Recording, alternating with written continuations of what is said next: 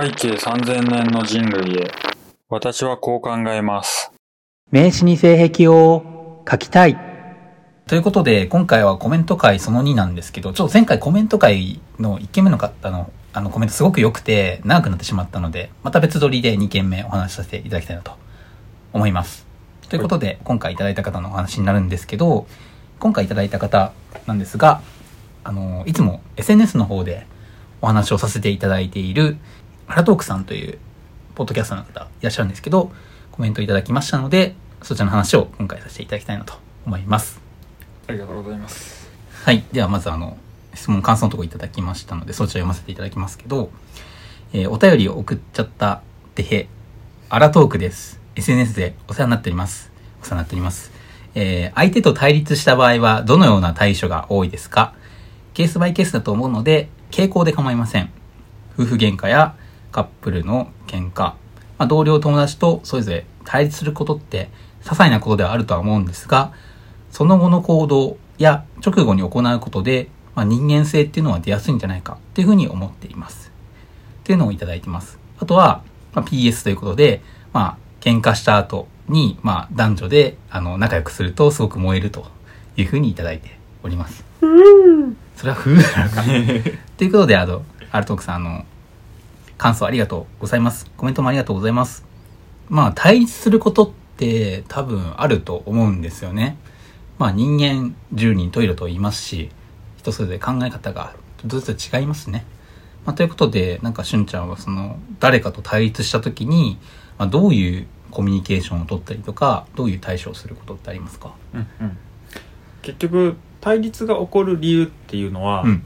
基本的にこう、なんやろな、意見って絶対なものがないからうん。やと思っていて、うん例えば論理構造において A と B どちらが、えー優れていますかみたいな。ほっていう話になると、割とこう、う。うん。優劣がつくことが多いうん。のかなと思う一方で、うん例えば論理的であるかどうかうんっていうのって世の中の正しさとして必ずしもそうじゃないと思うしほ重視するのが例えば論理的であっても重視するものが違えばうんその計算式が変わってくると。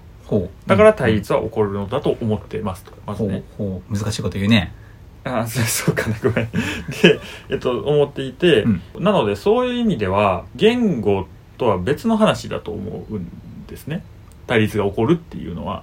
言葉そのものというよりは、なんかもう違う感情的なところ？そう。だからまず、えっと、何を大事にしているか。うん。最終的に対立は結論が出ると定量的にうん。A の方が例えば儲かりますとか、うん A の方が家のお金を使わずに済みますみたいなほそういう話であればもう A が優れてるってことを言えるので、う。うん。それで解決やけれども、うん A の方がお金は安く済むけれども、でも B の方がなんとなく赤色やから好きみたいな、なんか例えば家電買う時にねうん。家電買う時に B の方がそのデザインが好きとかうん。ってなってくるからこそ対立が起こると思ってて、うん。うん。でそれは明暗を分かちづらい、えー優劣をつけづらいっていうことになるから、えっと、そうなるとうん。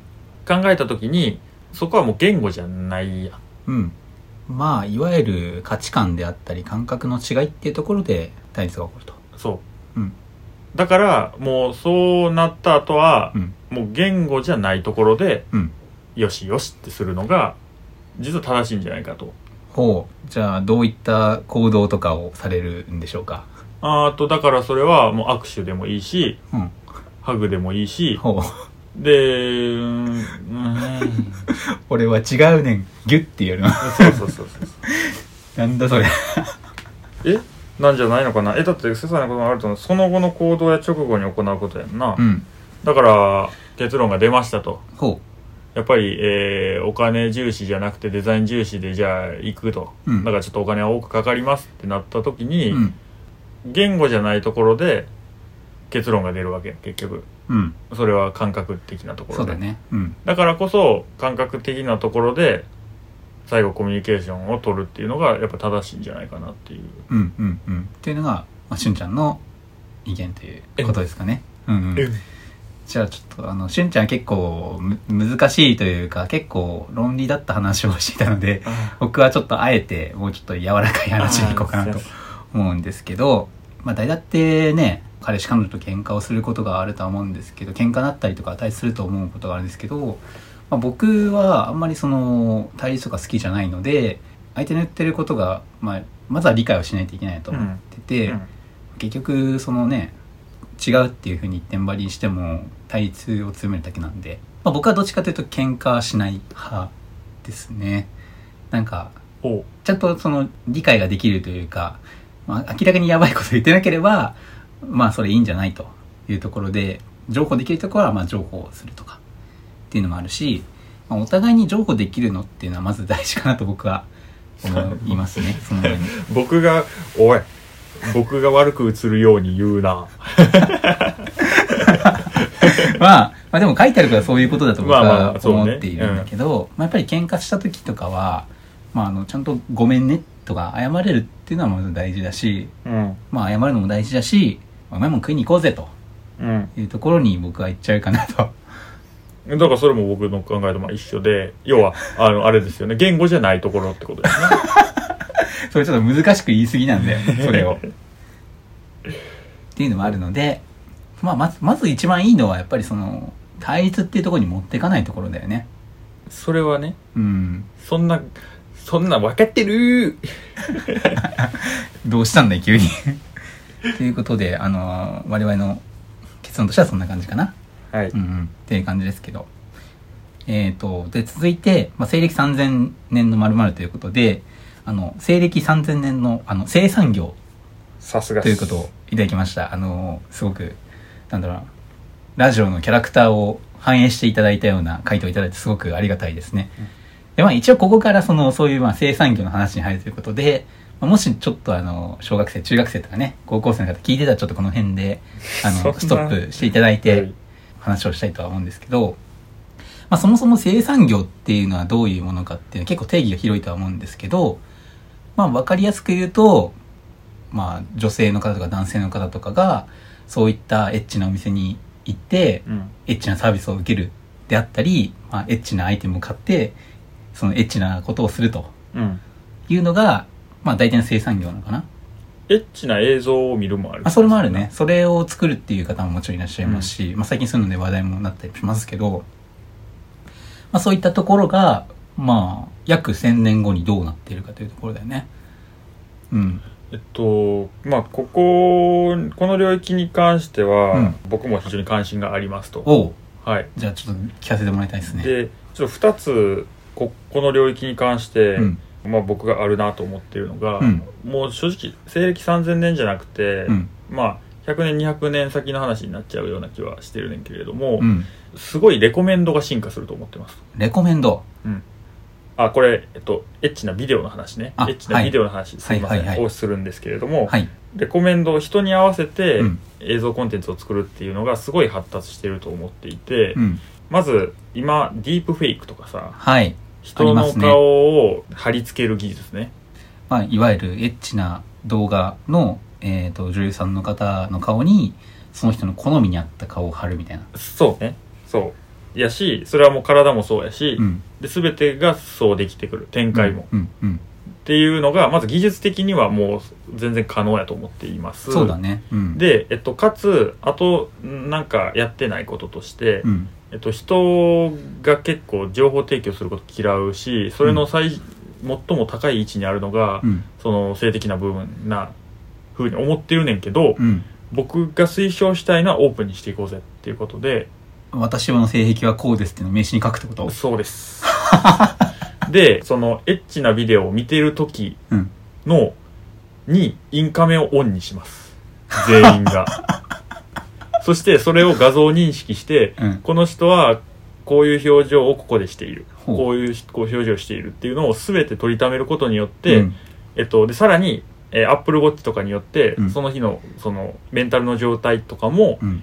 センシングしていくことで、うん。こういうメンタリティの時にこの人はこういう映像を見て、うん。ここでこういう表情をしてこういう表情をしてここまで見てうん。閉じました、ほはい、っていうのをどんどんた取りためることによって、ううん常にベストなベストプラクティスっていう風に人々ができるようになるっていう風に、えーなると思ってるし一つなるべきなんじゃないか、もはややりたいそのビジネスっていうぐらいにうん。それ一つ思ってますっていうのがあります。あじゃああのこういうさサービスで言うのもあれだけど風風の日におすすめのエッチなビデオプレイリストができるとか。ああまさにそうね。やばいねそれ。そういうのが、ほうほうほう。うんあっていいんじゃないかっていうのが一つと、うんあのこれあのもしこのラジオ聞いててやりますっていう人がいたら、うん。あちょっと僕もその授業に参画させてほしいなと思うんですけど あのでもう一つあるのが、うん。その見え方が変わってくると僕は思ってて、うん。あの UI が変わる、UI そう。でこれちょっと話すかも悩んだんや悩むな。話すかも悩んでいるんですが、まあ言わなかったらいいしうん後でカットしてもいいよ。はいまあ一つうん。これ絶対ヒットするなって思っている商品が、うん。エッチなビデオっていうのを、うん。TikTok の UI にするっていう。はこれ僕結構あのー、2年前ぐらいから思ってるんですけどっていうことをねエッジドックってこと？エッチトックってこと。で割とこれエッチな映像を見る人あるあるやと思うねんけど、はめっちゃ飛ばしますと。あ。はで自分の性癖に刺さるところをひたすら探す作業をみんなやってると思ってて。あああそういうことね。で実はそういう意味で、まあ、さっき言ったようなレコメンデーションをやらないといけないっていうのと同時に、うんうん。そのレコメンデーションというかその UI 自体がそもそも間違ってると思ってて、うん。もうもっとパッパッパッパって自分の好きな映像を直感的に探せる UI にするべきですと。ああなるほどね。だから10秒とかの動画でパッパッパって見れてグサってきたら本編を見るみたいなこと？そなるほどねなるほどね。うで正直その高ぶるのってほんまに長くて1分とか、うん。そういう期間だけで人はこう高ぶってると思ってて、はいはいはい。だからもうもっとその1分でいいわけよ。基本的に。はいはいはい。映像自体、でその1分の寄せ集めで常に高ぶる瞬間がドゥドゥドゥドゥって出るようなうん。ものになっていくと、はいはいはい。コメントが進化していくと。うんで、えっと、まずその第一ステップとしてその時代がある、うん。えっとエッジ トック時代。で食事それで第2段階として100%オリジナルエロ動画時代はい。っていうのが来るっていうふうにまあ僕は考えてますと。だからはい。今、一番やるべきビジネスはエッジトックっていうふうに考えているっていうのが、はいはい、はい、僕の考えです。なるほどなるほど。だからそれちょっとさ地に足しすぎていいじゃない？まあ3000年じゃねえな、うんなんか僕はどっちかというとなんか VR とかそういうなんか今のメタバースとかそういう話に行くのかなと思ったんだけど確かに。まあ結局なんか人によるとは思うけど精神的な高ぶりと肉体的な高ぶりって多分違う人もいると思うんだよね、うん。うん、だからなんかこう精神のつながりが欲しい人はそういうマルチバースでそういうエッチなものをたくさん得ようとするみたいなところに行くんじゃないかなとうんうんうん。思ってて多分それって今あんまりないんじゃないかな。ほう。だから結局今はさその肉体的な高ぶりをさ解消しにさそういうエッチなお店に行くうんうんうんのが多いうん。わけで、まあもちろん動画とかでそういうのを解消する方もたくさんいると思うんだけどなんかその精神的な高ぶりをこう解消してくれるそういうなんか空間じゃないけどメタバース的なところにはあるのかなとうんうんうんうん。思ったりしました、それはエロ動画ではなくて？なんだろうな。そういうなんか空間が気持ちいいって人もいるわけじゃないですか。ほなんかそういうなんか人に愛されてる感覚うを欲してる人が愛されてないからうん。そういうので解消する人もいるわけじゃないですか。欲求不満っていうので、うんうんうん。肉体的な不満もそうだけどそういう精神的な他人とのつながりとか愛されるっていうところが欲しいからそういうの見る人もいると思うんだよね、うんうんうん。そういった人のためになんかそういう VR とか使って愛されてるみたいなのをこう享受できるような技術ができるんじゃないかなみたいな。うーんなるほど。なんかエッチなビデオがすでにそこなのかなって僕は思ってて、うんうん。だってあれはこう、えー嘘やん嘘って嘘やんなって言い方はよくないけどただあれって結局その第三者視点で見てるはいはいはいはいはいわけじゃないですか。で、その、今だと多分 VR とかで多分一人称視点などがあると思うんだけど、うんうん結局それもさ、その自分の感情に応じて変わってくれてるわけじゃない。うんじゃないですかなるほど完ど全なる一人称視点というか、そういうエッチなものを見せてくださっているとか、演技してくださっている女性の方だったり男性の方が、自分自身に対して、こう、注いでくれてるわけじゃないですじゃないですか、100%。うんそれをなんか解消するような形で進化していくんじゃないかなと。うんなるほどだからそれで言うと第2ステップエロレコメンド時代の話をうん。あっちゃんはしてると思ってて、うん。要は、えー常に自分の好みの顔体というかあの外観を持っているしでその人が自分が取ってほしいコミュニケーションを常に取ってくれる。そうそうそうそうっていう形でそれはその僕はエロばっかりの話をしたけど、うん。それはエロだけとは限らなくてコミュニケーションにおいても、うん。そういうのを提供してくれるものが、まあ、できるんじゃないかっていうことやね。まあレコメンドの最たるところだよね、うん。だからまあなんかいろいろプレイもあるじゃないですか、うんそういう。なんか今パッと浮かんだのだとまあ普通にそういうラブラブしたのが好きな人もいれば、大人のお姉さんに、あのしばかれるのが好きな人もいるし、あのよちよちプレイも好きな方もいるじゃないですか、はははそっちばっかり。M, M ばっかり。はいどうぞどうぞ。はい。まあ、もちろんそのバシンってやるのもさ叩きたい側ね。いるけどさ、なんかバイオレンスなのってさなかなか難しいじゃん。ああ再現が確かに。そうそうそう。規制も結構今入ってるじゃないですか、はいはいはい。っていうのもあってその、まあ、いわゆるう受け身側の話をばっかしちゃったんだけど、うん。もちろんそっちの方向ももちろんあって、まあ、そういったのを見てる人直接今あなたに語りかけていますみたいなはい感じで、はいはいはいもう本当にオンリーフォーユーみたいな形で享受できるような方向にまあ進化するうんうんうんんじゃないかなとは思います。確かに。まあ非常に難しいところやとは思いながら、うんうん。生産業に今助けられてる人っていうのもいると思うからそう。の人の雇用を奪うっていうふうにも、まあ、言えるのかもしれないけれども、うん。まあでもそういうふうに傷つく人とかが、うん。まあいなくてもバーチャルで相手をしてくれる人が生まれるっていうのはまあちょっと革命的なことなんじゃないかっていう、そうだね。いろいろこう規制が多いようになってきてるじゃないですか、うんそれもちょっと変な話だなと僕は思っていて一応なんかゾーニングをしてるのにゾーニングされてるものをこう取ってきてこれはやばいものですよって言ってる人は結構ネットとかで見かける。うんとは思う。んだゾゾーニンっていう言葉がごめんわからなくてゾーニングっていうのはちゃんと見てはいけない人に見られないようにまあいわゆるあれだよ。レンタルビデオ屋さんとかの18禁みたいな形で、はいわゆるその、普通の人が見れないように、ゾーニングしてるのに、そこからわざわざ取りに行って、講習の前に見せるっていうことをしたりして、これは良くないものですよ、みたいな言ってる人がいたりするんだけど、なんかその不利益よりも、今のこのいろんな方がこうやってくださってることによって救われてる人たくさんいると思うんだよね。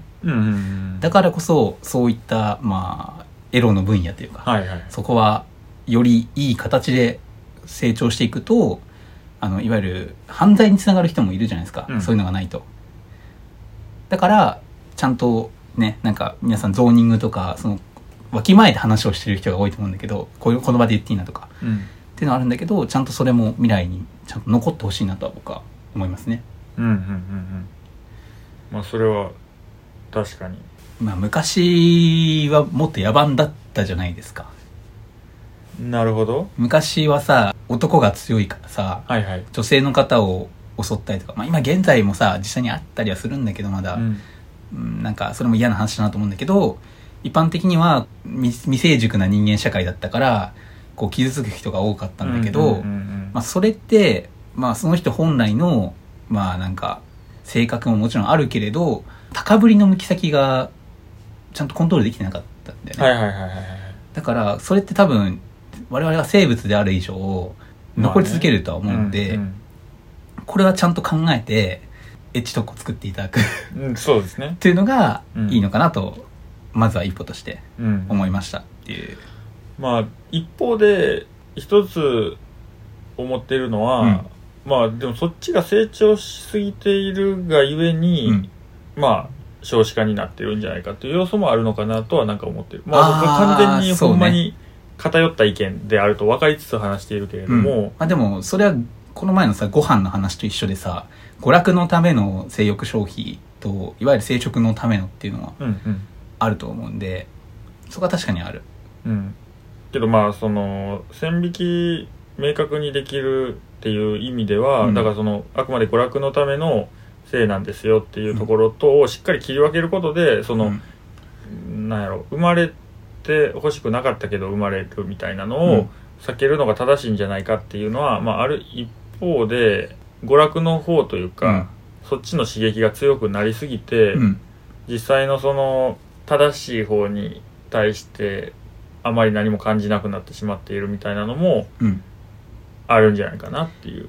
うんうんまあだからこれは何やろ何をもってそれそのこの話をするのかっていうのがちょっと自分の中で用意できてないからうん。まあちょっと一意見としてそうだね。こういうのもなんかありそうかもねっていう程度にしておきたいねんけれども、うん。しっかり考えていくべき問題ではあるかなっていう、うんまあでも僕正直あの自分の考えで言うと別にエロは悪くないうん。とは思ってて、うん。悪いのは今の社会体制だと僕は思うね。